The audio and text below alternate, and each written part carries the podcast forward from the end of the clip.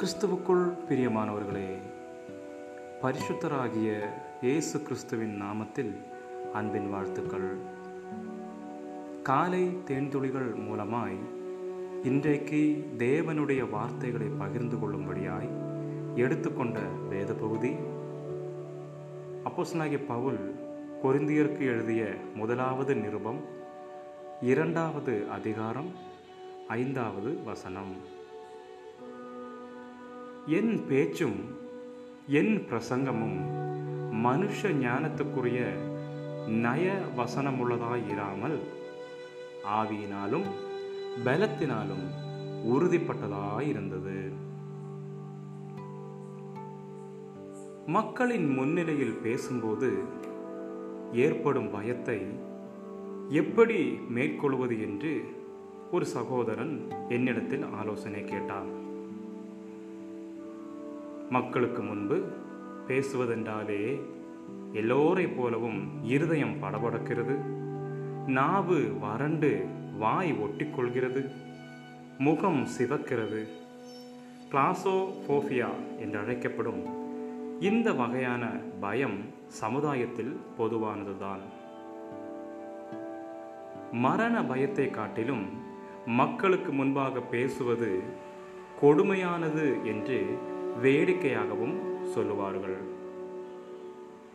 அருமை சகோதரன் மகேஷின் இந்த குறைபாட்டை நிவர்த்தி செய்வதற்கு எப்படி பேசுகிறோம் என்பதை விட என்ன பேசுகிறோம் என்பதற்கு அதிக முக்கியத்துவம் கொடுத்து பேசும்படி ஆலோசனை கொடுத்தேன்.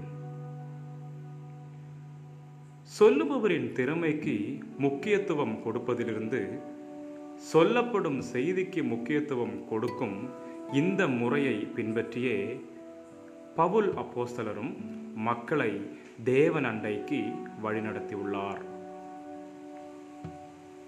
கொருந்திய சபைக்கு எழுதும்போது மனுஷ ஞானத்துக்கு உரிய நயவசனமாயிராமல் கிறிஸ்துவையும் அவருடைய சிலுவை மரணத்தையும் மையப்படுத்துவதாக அறிவிக்கிறார்.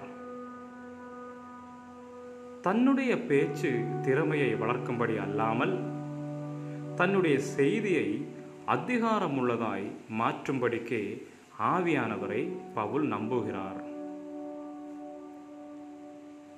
தேவனை தனிப்பட்ட வகையில் அறிந்து கொள்ளும்போது அவரை குறித்து நம்மை சுற்றி உள்ளவர்களிடம் அறிவிக்க தவறமாட்டோம். ஆயினும் சில நேரங்களில் பேச்சு குறைபாட்டின் காரணமாக துணிந்து பேச முடியாமல் கூச்சப்பட்டு தயங்கி நிற்கிறோம்.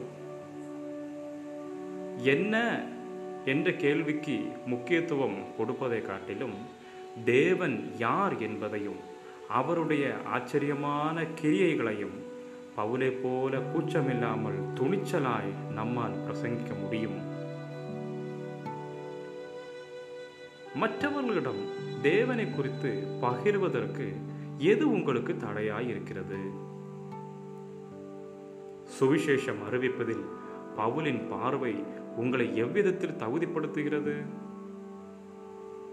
ஜபிக்கலாம். அன்புள்ள பரலோக பிதாவே வேதாகமத்தின் மூலமாகவும் என்னிடத்தில் உம்மை குறித்து பகிர்ந்து கொண்டவர்களுக்காகவும் நன்றி செலுத்துகிறேன். என்னுடைய வார்த்தைகளை அதிகாரமுள்ளதாய் மாற்றுவீர் என்னும் நம்பிக்கையோடு உம்மை மற்றவர்களுக்கு அறிவிக்க எனக்கு உதவி செய்யும். இயேசு கிறிஸ்துவின் நாமத்தில் ஜெபிக்கிறேன். எங்கள் ஜீவனுள்ள நல்ல பிதாவே ஆமேன் ஆமேன். God bless you all